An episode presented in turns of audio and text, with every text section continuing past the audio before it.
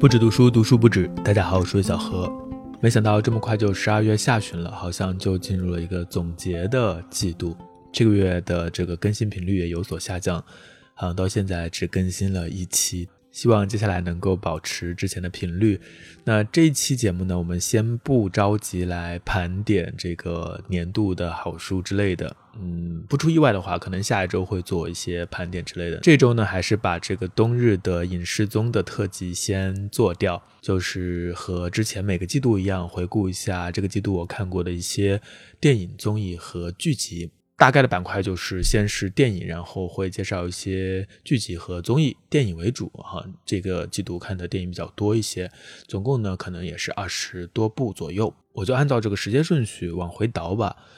第一部呢就是最近看的这个《花月杀手》，这电影非常长，大概有3个半小时，不知道大家有没有看。它是马丁·斯科塞斯导演的新片，是由小李子和罗伯特·德尼罗主演的。我一贯看电影的一个方针就是看之前大概不会去特别的了解剧情，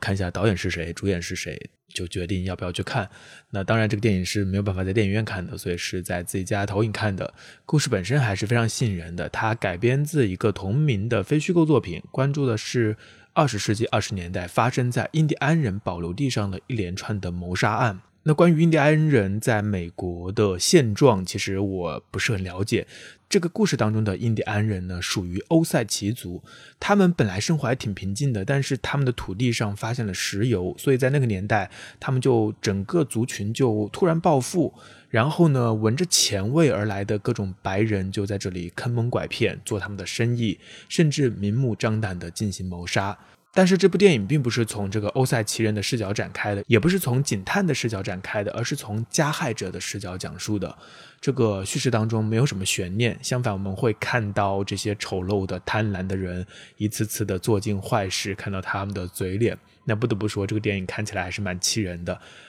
特别是这个小李子，他演的是一个又坏又蠢的角色。不过有人说这个角色很适合他，我也不知道这是夸赞还是骂。我个人感觉他演的真的不太行，一直都是在瘪嘴，好像和这个电影的其他的角色也不是很搭。我也不知道为什么这个老马丁那么喜欢这个小李子。虽然电影本身也还挺好看的，但确实如果可以从原住民的视角来讲这个故事的话，会不会更好一些呢？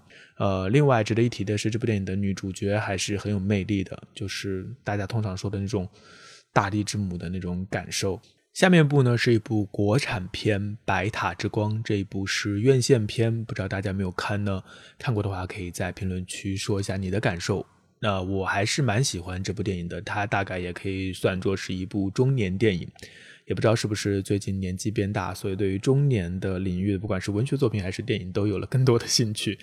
去年在这个电影院看到张律导演的《柳川》，我就蛮喜欢的，那是我第一次看张律导演的电影。他其他的片子其实一直都有听闻，但到现在也没有看过。虽然那部《柳川》有蛮多生硬的地方，但是在那个电影当中，它的画面还是让人记忆深刻，特别是那种缓慢的时间流动，那种人的放松，还有记忆深处的暗涌，都很让人喜欢。这部《白塔之光》不去国外了，就在北京。我对北京不是很熟，只去过几次，主要活动的范围都在2环里。北京的2环里的那些胡同给我的感觉是混杂的、干燥的、粗糙的，有更多的生活气。和上海的那种精致生活不同，它更加的平民，让人想起贫嘴张大民的幸福生活。不知道大家有没有看过这部电视剧？我小时候记忆深刻，这个电视剧当中他们在院子里盖了一个小房子，然后一棵大树竟然在房子中间，这个场景让我印象很深，还有他们说话的方式，那就是我记忆当中的平民的北京。不过张律在这部电影当中捕捉的北京则非常的干净，甚至透亮，总是有很好的阳光，可以感觉到空气的明亮，人走在胡同当中走过来走过去，一点都不着急。他们肯定都不是上班族，也确实很文艺，但是这种文艺又没有浮出生活，而是融入在生活之中，让人感到相信。说来说去看张律的电影，我首先喜欢的是电影当中的空间感。我不知道他是不是发现了白塔这块地方，然后才有了这部电影的故事。实际上在柳川那部电影当中也是在那个空间当中不断的游移。那另外这部电影当中的人物都是中年，有那种静海深流的平静的一种风景，他们没有那种近在眼前的焦虑，那种我们如今讨论最多的这种各种价值观的争论。在柳川当中他们直接去到了一个外国的城市，在日本，自然呢就是会脱离这种日常生活。但是在这一部当中，人物还是和这种上班下班房子车子的生活要远一些，甚至这一切在电影当中都不成为问题。好像里面的人他们不考虑这些，他们好像看起来也不是很有钱，但是自有一种进气，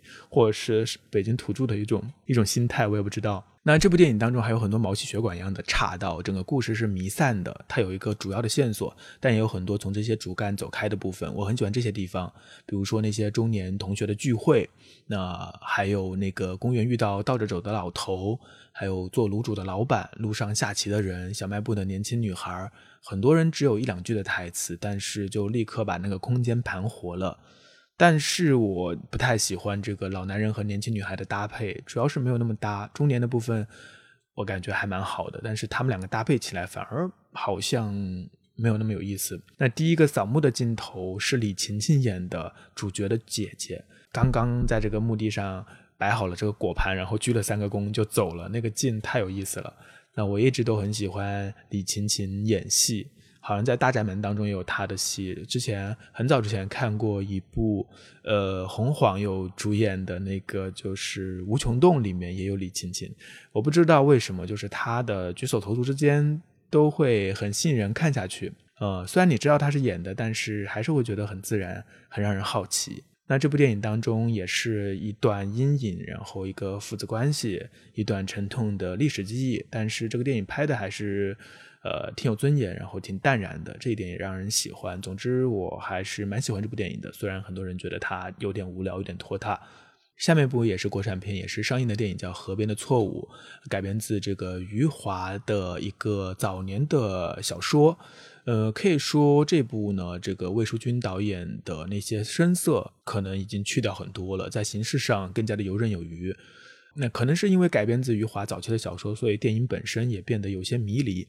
我现在还记得电影结束的时候，其实那个影厅当中出现了一阵同步的沉默，就是字幕开始滚动了，但是大家好像只能从讶异当中起身，然后带着满脸的困惑走出影厅。其实刚看完的时候我也有很多不解的地方，比如说为什么最后要拍个马哲和老婆给小孩洗澡的那个镜头，电影好像不是在拍一个悬疑片呢，他在拍什么。后来在网上看到一个网友提供的细节，说这个幺四婆婆和这个疯子之间是在搞 SM， 这让一切都豁然开朗了。我看电影的时候也很疑惑，在马哲的梦境当中为什么这个幺四婆婆要趴在地上，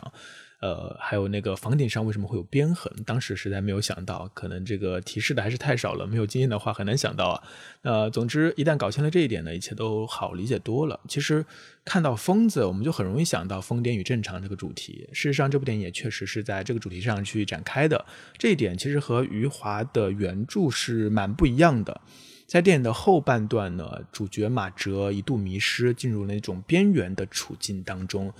他搅动了生活的水面，让许多人性的不稳定的因素被看到，而那个不稳定的世界显然也是真实的，但同时是被压抑的，被拒绝的。在这样的一种撕扯之中，马哲最后做出了选择，他用石头击中了疯子，抓住了凶手，他被嘉奖，回到了社会的规范当中，可以做一个正常的人。显然电影所要表现的是社会对正常与疯癫的规范，以及正常世界中的压抑的那种氛围。在梦境当中，放映机象征的真相被烧毁，人们需要的只是安稳而已。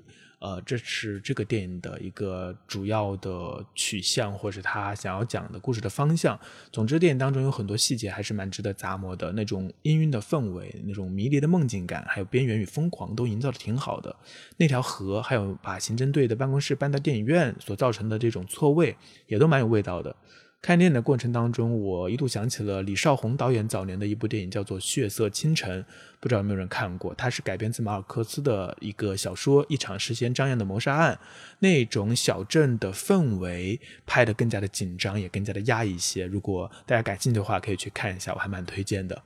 那下面一部呢，也是一部国产片，也是在电影院看的，《涉过愤怒的海》，是曹保平导演的新片。很早之前看过厘米的猜想，但是现在已经全部忘掉了。烈日灼心我也看过，但是当时我其实只是感受到很暴力很生猛，印象也不是很深。我对于曹保平导演的电影呢，最喜欢的还是狗十三，他没有那些大悲大喜大奸大恶，但是他却异常敏锐地捕捉到了中国家庭当中那些最容易被忽略的，也是最让人痛苦不堪的那些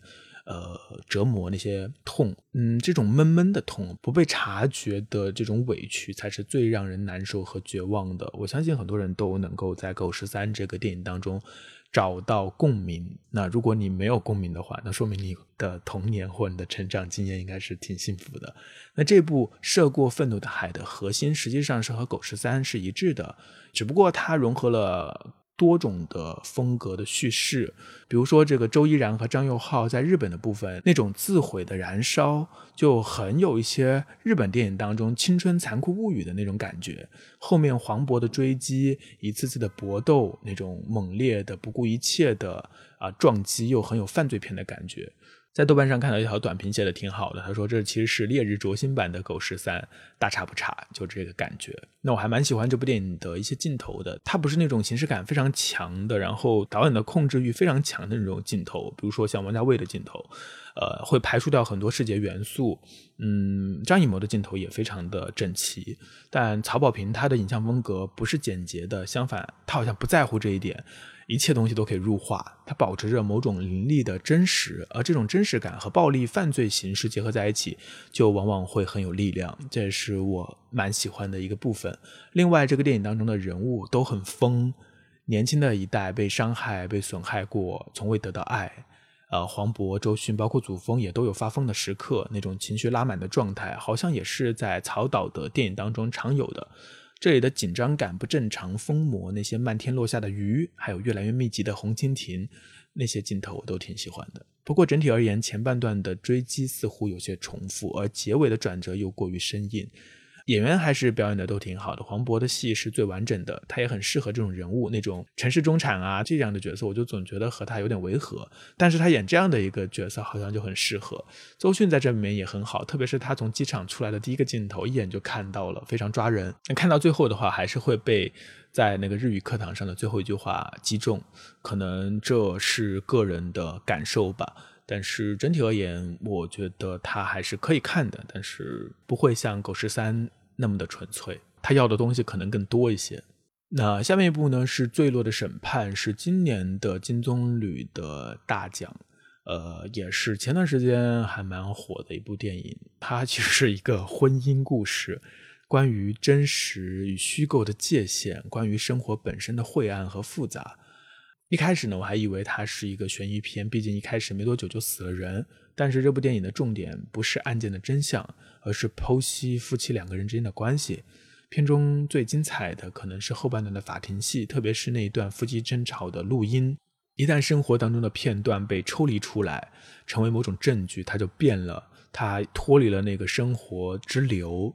变成了一个固定的东西，让人审视，互相的辩论，然后追问，它就凝固了，变成了一把刀。而生活本身是千疮百孔的，根本经不起这样的检视。这样的逼问这个婚姻生活的电影其实也挺多的，我们也看过不少，但是它这里面还有一个就是关于真实和虚构的这个界限的部分，还挺有意思的。下面一部电影呢是《奇美拉》，导演的上部片子是《幸福的拉扎罗》，我把它记成《幸福的多罗扎》了。那部电影我很喜欢，有一种怎么说呢，有一种神圣的感觉，有一种宗教感。虽然我不信教，但是里面有一些神迹。那这部片子呢，正好赶上这个金鸡影展，在深圳有一些电影排片，所以我就买了2部电影的票去看。在电影院看的感受还是很不错的。和《幸福的拉扎罗》一样，这部电影和现实的关系也没有那么紧密。它虽然有这个偷文物的情节，还是蛮现实的，但是整个电影看上去好像又有一种古意，就是有一种游吟诗人的味道。在电影当中确实有2段就是游吟诗人的唱段来讲这个可以把它看作是一个英雄的故事，但好像在这个电影当中，这个主人公又不是英雄，他有点像一个圣人，但又不是完全的圣人，而只是一个拥有本领的天真的人。人的贪婪他好像不怎么关心，他好像是空心的，所以他可以装下很多关于这部电影有很多可以回味的东西，有点道德故事的成分，然后有一点这种历史传说的这种感觉，然后又是一个发生在现实世界当中的这样的一种很多种元素集合在一起，然后有完成的挺巧妙的，所以我还是蛮喜欢的。然后它的这个海报也非常好看，去看电影的时候还送了一张海报。那下面一部呢，也是在这个影展上看的，叫《青木瓜之味》，是陈英雄导演1993年的电影，好像是他的第一部电影吧，我不知道是不是这部电影呢，怎么说呢，就是形式感非常强，和我前面提到的那个曹导的电影，曹保平导演的电影是完全不一样的。他的每一个镜头控制的都非常的精准，一开场的时候他的那个镜头是像我们打开这个卷轴一样横移的，特别是对于空间的把握，场面调度那种家庭院落，那种热带气候中的潮湿情欲，还有那种家庭关系都表达得很好特别是前半部分这些都表达得很好，但是后半部分呢，离开了之前的那个家那个空间，很多迷人的地方就消失了，之前构建起的那些空间和人物关系就不见了，而且换了演员，因为他讲的是一个小女孩后面长大了之后的这样的一个新的故事呢，就没有那么鲜活了，而且呢，他的政治隐喻非常的明显，这个是我不那么喜欢的部分。但是确实他有很多的镜头，特别是前半部分都拍得很美，也很好看。还有一些那种超级的特写镜头啊，拍一些蚂蚁，拍一些这个流动的枝叶等等，确实它里面有很多的情色的这种镜头拍的都很好。当然它不是那么直接的，而是比如说拍一个无花果还是木瓜，然后或者是这个汁水等等，就是这种细节放大，然后你一看就觉得哦，确实会引发你的联想，可以说是狭于户县，还是可以去看一下的。那下一部呢是《杀手》，这是大卫芬奇的新片，我很喜欢大卫芬奇，但是他好像好久都没有电影了。他的上一部是《曼克》，但是黑白的我也没有看。他上一部呢，再上一部就是2014年的《消失的爱人》，所以说几乎10年，他就中间一部《曼克》到现在这部《杀手》。这几年他也去搞了电视剧，就比如说那个心灵猎人》还是很好看的，但除此之外呢，他的产量真的不高。还是希望大卫芬奇老师能够多拍电影，但是这部杀手呢，我不是那么的喜欢，它也不悬疑，然后它的节奏也比较平淡，而且故事也非常的普通，毫无新意，我也不懂为什么要让这个法斯宾德有那么多的内心旁白一个又不说话又很沉默的，同时内心活动非常多的话痨的杀手，故事也很没有什么特别的新意，我也不知道这个故事有什么好拍的，但还是看了三星吧，可看可不看。下面一部呢是理查德·朱维尔的《哀歌》，这个好像是2019年的电影，是这个伊斯特伍德老爷子的电影，改编自这个真实的事件。我是在这个飞机上看的，看到最后还流了几滴眼泪，因为我看电影很容易哭。然后这个电影呢，它是关于正义，然后是关于1996年的亚特兰大奥运会的一个爆炸案，有一个保安，他首先发现了当场的一个炸弹，然后给了警察，挽救了很多人的生命，他也成为了英雄，被媒体广泛的报道，这本来是一个好人好事嘛，但是很快情况就急转直下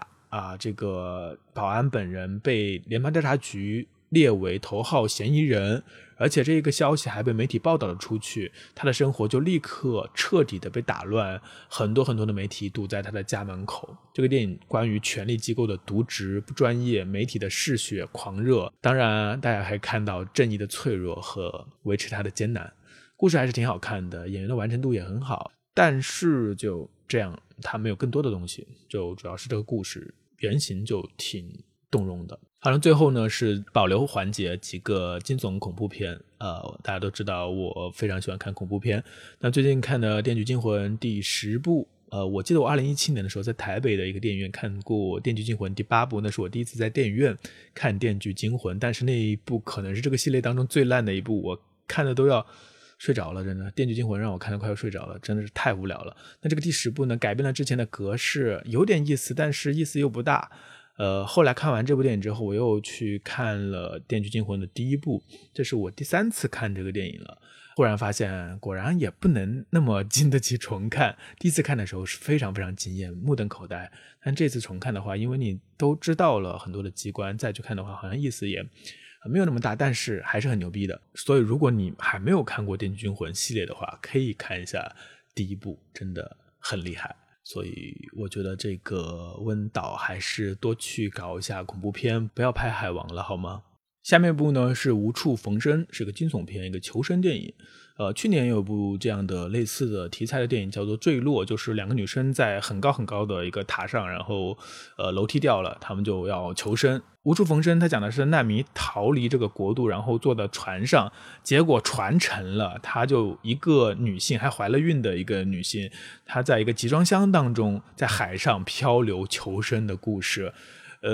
这个故事也不能说不好，但是节奏有点不太行，有点拖沓，心里紧张的那种氛围我觉得也不太行，远不如多年前的那个《活埋》，大家不知道有没有看过，就是一个人他一醒就发现自己被活埋在一个棺材当中，那个因为有电话，所以他有很多对话，不是完全一个人的活动，一个人好像真的这个戏剧冲突做不了太多。下一部呢也是个恐怖片，是《梅根》，一个看护机器人觉醒杀人的故事，题材挺有意思的，但是拍得很一般，情节太套路了，而且在恐怖啊惊悚的氛围上都没有任何的进取心，你觉得是可以不看的。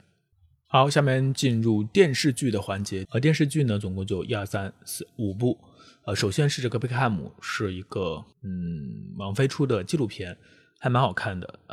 其实我对于贝克汉姆的这个整个的经历不是很了解，但是我也不是球迷，但是第一次看也看进去了，他的整个的讲故事能力还是挺好的，特别是第2集吧还是第3集，要被第一次在媒体上受难的那个场面被全国人民唾骂，就人群的恶意好像不管是什么时候都挺一致的，这个点让我印象很深刻。那还有一个电视剧就是《微世代》的第1季，它是衍生自这个《黑袍纠察队》，那这个《微世代》呢是年轻故事，我一直都对这个比较青春故事，特别是群像故事比较感兴趣，比如说在这个超级英雄的电影当中，我就蛮喜欢 X 战警的。其实这个《微世代》也和 X 战警挺像的，就每个人都有一些超能力，然后他们觉醒到一个大学上课，然后忽然发现一个大阴谋，他们的校长包括一个更大的背后的老板呢都是坏人，故事非常的老套。但是前几集前2、3集感觉展开这个世界观，然后那种年轻人的感觉还是挺好的，但是到后面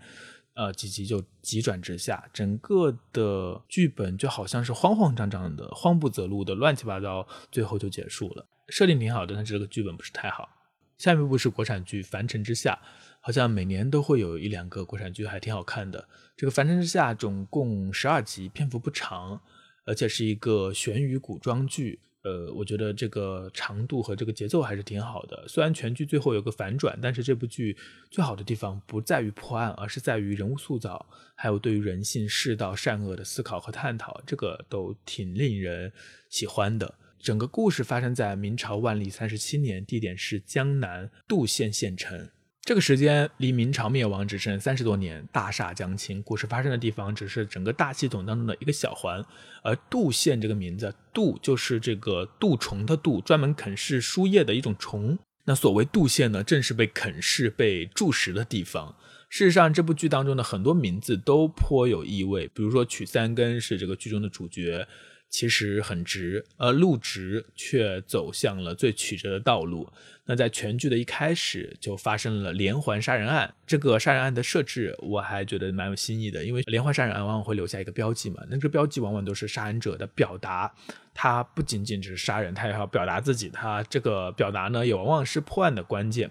那我们最熟悉的比如说这个七宗罪的设置，凶手就是按照天主教当中的7宗罪来杀人的，在这个剧当中圣人之言，就是孔子的话，被变成了凶杀案的标记，我觉得也是一种蛮绝妙的反讽。那么案件发生之后呢，破案就成了这个剧的主要的线索，这是所有的悬疑的这样的剧集的一个主要的流程。但是在过程当中是非黑白却变得模糊起来，因为这个杀人案线索全部指向了20年前的一场大火，而在那场大火当中，陆家一家全部被烧死，只有几位家仆得以幸存，所以所有的线索都聚集到陆家的那场火当中。这个连环杀人凶手显然是在报仇，接下来的悬念就是谁在报仇。为了解答这一点，这个剧集就展开了另外一条时间线。回到20年前，我们看到了陆家家仆陆植的经历，是一个10多岁的少年，他聪慧敏思，很有才气，也受到陆家老爷的赏识。一开始我们就会猜测说，是不是陆植要为陆家老爷报仇呢？但是随着剧情的推进，我们会发现人性之恶扭曲纠缠，在一步一步的脚印当中，人走向了意想不到的命运。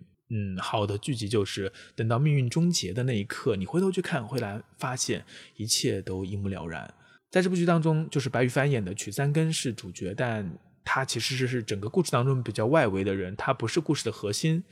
这个人物也没有太多的深度，他是善良的、困惑的、不解的、推动情节的，但除此之外，他远不如宋典史、魏知县、陆植这三个人的命运来的丰富深沉。这一点也很像上半年的那部显微镜下的大明，主角其实也是一个比较没意思的人，那部戏当中也是整个群像比较精彩。在这部剧当中，白羽帆没有那么出彩，相反这个演小陆植的余姚就非常棒，而且宁理的宋典史也让人百转千回，还有宗俊涛演的魏知县可能也是整部剧当中的最强表演，其他角色也都完成得很不错，所以看表演这部剧也挺过瘾的。而表演当然是为了塑造人物，上面提到的三个人物都各自有各自的命运，而且他们的命运又和主题紧紧的联系在一起。这部剧它是一个复仇剧，复仇我们总是爱看的，这是一个非常古老而且永远不会枯竭的故事类型，因为复仇所牵连的正是正义。复仇之所以发生，常常是正义的失落，于是有人不得不打碎自己，让自己面目全非，潜藏在最黑暗的泥浆之中，改头换面，以毁灭性的暴力去摆正失落的天平。之前上半年很火的那部韩剧《黑暗荣耀》就是这样的一个模式，就是这样的一个复仇剧、复仇故事。那在《凡尘之下》当中有很多关于善恶正义的讨论，在灰暗的时代，做正确的事一定要让自己也变脏吗？人有自由意志吗？能够选择吗？正义的失落可以报仇，可是还有一些人的冤仇无人可报，又该如何呢？比如说宋典史的人生就是一个无仇可报的悲剧。那看完这部剧，我们会记得陆植，会记得宋典史，也会记得魏知县。它不是那种爽剧，它有机理、有内核、有表达，所以看完之后呢，一定会让你留下一些东西。这是一部好剧的一个，可以说是一个标准吧。那看完这部剧之后呢，我就去看了一下导演，想着之后可以去继续追一下他的剧，然后会发现这是新导演，他只有这部剧，而且这个导演呢还是《凡尘之下》的编剧，他叫做王真，这就更加让人佩服了。但是更加让我惊讶的是，后来发现他竟然是我之前在 B 站上关注的《月后即虾》还有《虾虾看》的主创。它是一个类似于电影解说的频道，很喜欢，很好玩。比如说有一个很经典很著名的台词，不知道大家有没有看过听说过，1号去听经，2号去餐厅，3号住旅店，然后看电影。忽然看到了这个关系，还是让我感到有一种隐秘的快乐，缘果然妙不可言，看到厉害的人继续发光，这种感觉很赞。下面一部剧呢是一部动画剧集，叫《拾荒者统治》，总共12集，每集24分钟，体量也刚刚好。这个剧集的情节很简单，如果用一句话来概括的话，就是讲飞船失事之后，人类幸存者在陌生星球上的探险，然后他们试图回家的故事。主要人物有3组，因为救生舱掉落在不同地方，所以他们3组人一开始是无法互相联系的。这一个设定有2个好处，第一个可以展现出更多星球上的场景，第二就是视角的切换，可以让叙事的节奏不至于过于的平缓。这3组人物都遇到了不同的挑战。那这部剧对我而言有2个很大的吸引力，第一个就是它的画面超美，我很喜欢它的动画风格，它的色彩也很丰富，但是饱和度都不是很高，所以有一种很和谐的感觉。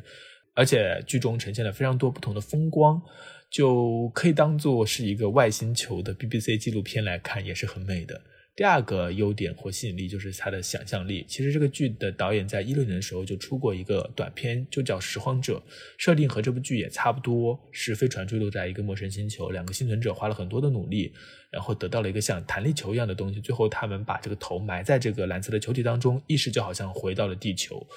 有点像这个黑客帝国啊，就接入了一个网络这样的，还是他们的一种想象。这个短片其实更加绝望一点，只有8分钟没有对白，整个画面已经很有想象力了。那这个拾荒者统治就是在拾荒者的基础上进行延伸，只不过这个星球的设定会更加的复杂和丰富，而且每一集都会出现各式各样的动物，引起观众的兴趣和惊讶。看这部剧对我来说有个乐趣，就是看导演创造出来的物种，他们的奇妙的能力和样子，这种期待和小时候看宠物小精灵的期待是一样的，只不过这个故事更加的严肃一点。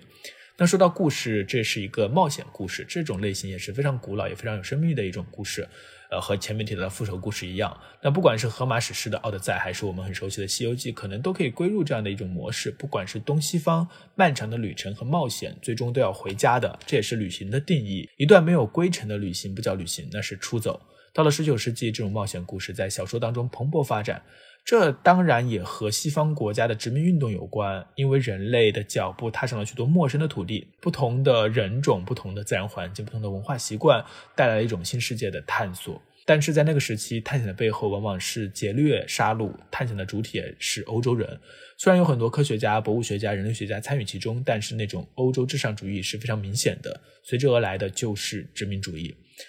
很多探险故事都有一些殖民主义的味道，所以后来很长一段时间，这种故事就慢慢的沉寂下去了。毕竟殖民主义可不是一个好词。当然，这样的故事还有一种相反的讲法，就是反殖民主义的叙事。阿凡达就是这样的，它也是人在外太空的一个陌生星球，但是它的设定是真的殖民运动和反殖民抗争。阿凡达的立场是反殖民主义，倡导环保主义的。它虽然也呈现了不少奇妙的外星生物，有种器官展示，但是人的故事，特别是抗争的故事，是那个阿凡达的主线。那这部《拾荒者统治》当然也是反殖民主义立场的，甚至有一些非人类中心主义的表达。这个故事当中，人是掉落在这个陌生星球上的幸存者，没有另外一种和人类相似的动物，用不着抗争，相反，探索、遇见、逃生才是故事的主要线索。因为人对于外部世界总是有一种天然的好奇，所以冒险故事肯定还是有生命力的。之所以这样的故事比较少，除了对殖民主义的警惕，另外一方面可能还是因为地球已经没有什么未尽之地了，所以现在的很多探险的冒险的故事都是和科幻题材相结合，这部呢也不例外。那不论如何，这部《拾荒者统治》完成度还是非常棒的，也非常期待下一季。下面一部剧集也是个动画剧集，是《万神殿》的第2季。之前有一个美剧叫《上载新生》，它其实考虑的、关注的也是这种，就是人类永生的一个方向之一。它不是延长这个真实的肉体，而是让你的整个大脑可以上载，这样的话你就可以活在这个网络之中，或者是说活在这个虚拟的世界当中。这个万神殿呢，其实也是走的这个方向，一个人类永生的另外一个方向。那它会造成一系列的问题，在这个第2季当中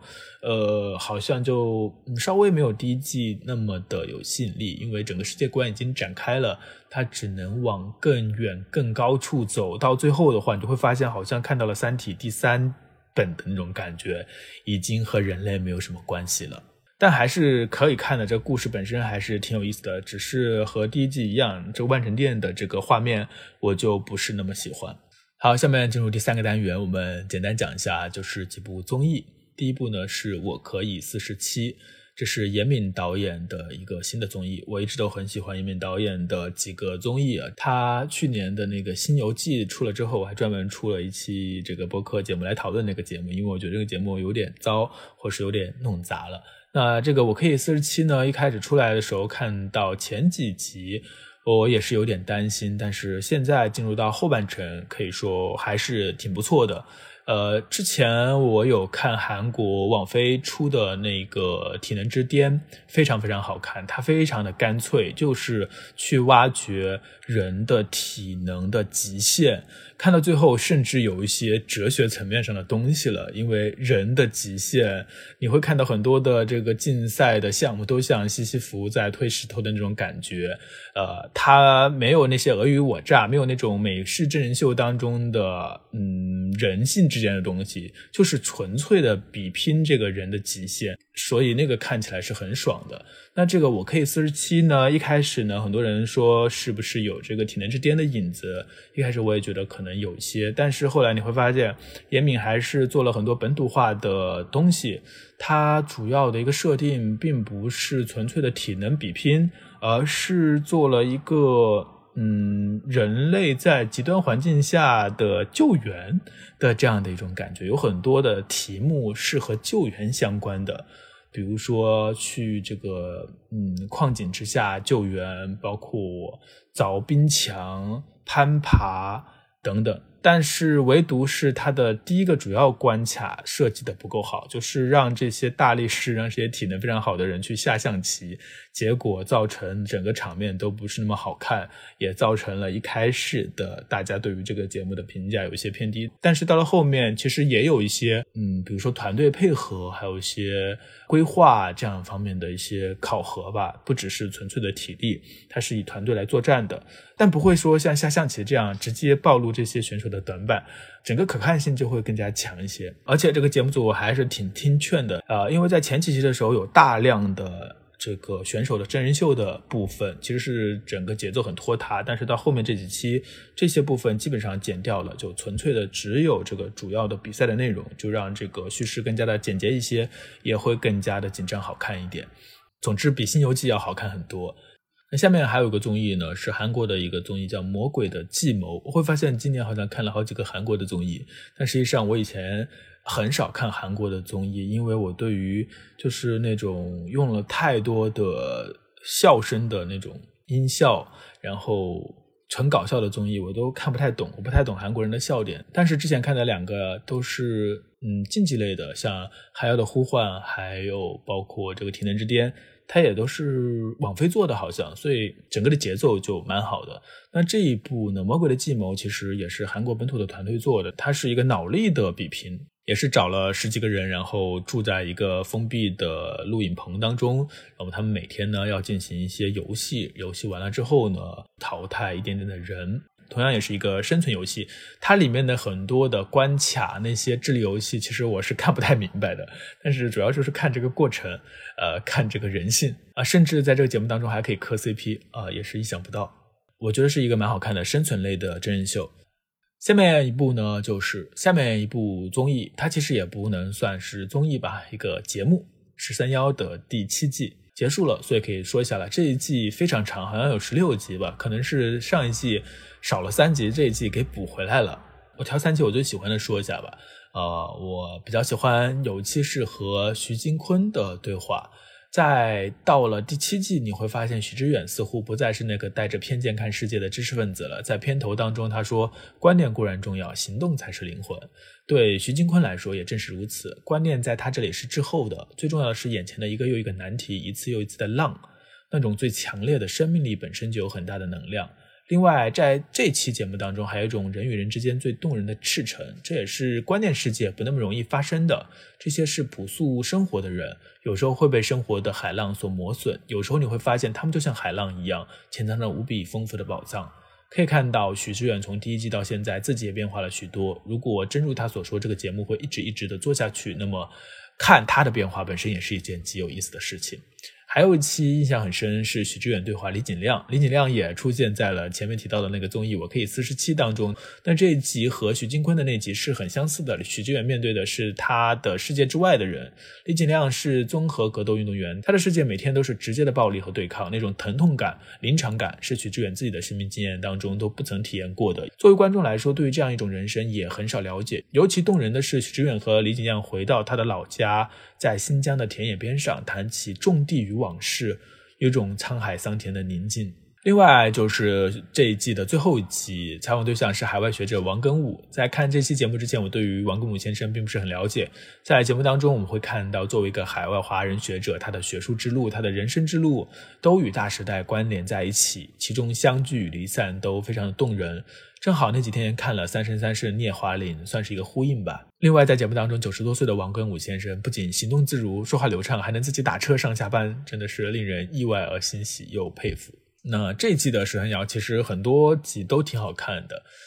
也是比较少见的，又有流量，同时这个节目做的又比较好的一种访谈类型的节目了，希望它能够继续下去吧。下面就是综艺板块的最后一个节目《花儿与少年》的第5季。作为一个综艺达人，我从花少的第一季就开始看了，对于花少第二季呢也是当时就看了的，但是对于花学其实并不是很了解，我还是木讷了，就是后来才发现原来这里面有这么多的细节，大家真是带着显微镜来看节目的。那这一季的花少呢，它有一个特点就是人都非常轻松，好像几个人的气场都很合，每个人都挺有人格魅力的，也都相处得很好。然后他们去到的一些地方，比如说像这个沙特其实还好，那这个格鲁吉亚包括之后去到的冰岛我也都蛮期待的，想要看到自己去不了的话就看看节目也挺好的，对我来说是一个比较轻松的，看着也挺开心的一个节目，很好的下饭综艺吧。好的，那么以上呢就是这一期的冬日特辑，冬日饮食综的特辑，大家也可以在评论区补充一下，在这个冬天这个冬季你看到的一些喜欢的电影也好，综艺也好，还有电视剧也好，都可以推荐一下，大家互通有无。除了书之外呢，这个影音的世界也很丰富，就是人总是贪婪的。我记得之前朋友说的一句话我觉得还挺有意思的，他就说好像知道还有很多的好的电影啊没有看过，然后等着去看，这种感觉就挺幸福的。我也有相似的感受。好的，那么今天的节目就到这里结束了。下期呢可能就回到读书，希望我们能够继续的不止读书，读书不止。没有想到2023年就已经快到尾声了。无论如何祝大家今年有个好的收尾吧。对了，如果你想要看到更多的关于书籍的推荐啊，或者是其他的一些内容的话，可以关注我的公众号魏小河流域，因为在那上面我的更新会更加的频繁一些。谢谢大家的关注，我们下期再见，拜拜。